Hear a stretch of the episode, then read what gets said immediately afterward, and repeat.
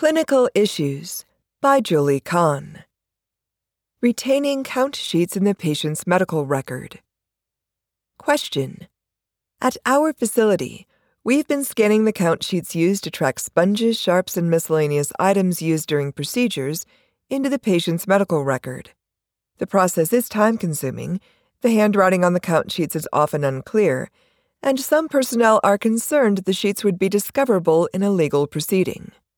Should count sheets be retained in the patient's medical record? Answer. The decision to retain count sheets used during patient care should be made by a team of facility personnel, including perioperative nurse leaders, surgeons, anesthesia professionals, surgical technologists, RN first assistants, risk and quality personnel, and legal personnel. As noted in the question, there may be risks and benefits to retaining count sheets in the patient's medical record that require review by the team. If facility personnel decide that count sheets used during procedures will be saved, the team should determine 1. Whether all count sheets will be retained or only those associated with a specific reason. For example, count discrepancy, procedural risk. 2 whether the count sheets will be kept in the patient's medical record or stored in another manner, for example, attached to an incident report. And 3. How long a retained count sheet will be saved.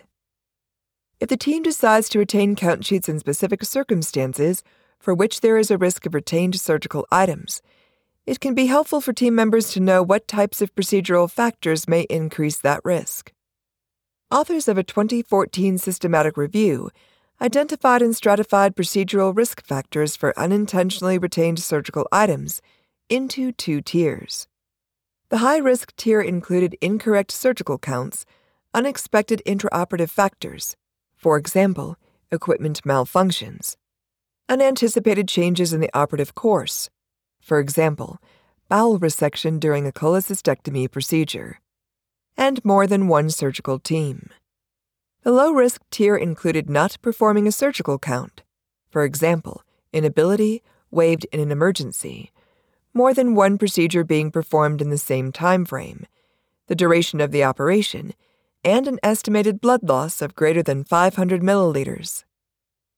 The AORN, Guideline for Prevention of Unintentionally Retained Surgical Items, does not have a recommendation on the inclusion of count sheets in the patient's medical record. The guideline has recommendations on documentation of counting processes in the patient's medical record, such as the type of item counted, for example, sponges, the names and job titles of the personnel who performed the count, and the outcome of the count that is, correct, incorrect, as well as recording the counts and items placed in the patient in a location that is visible for the OR team. For example, whiteboard, count board.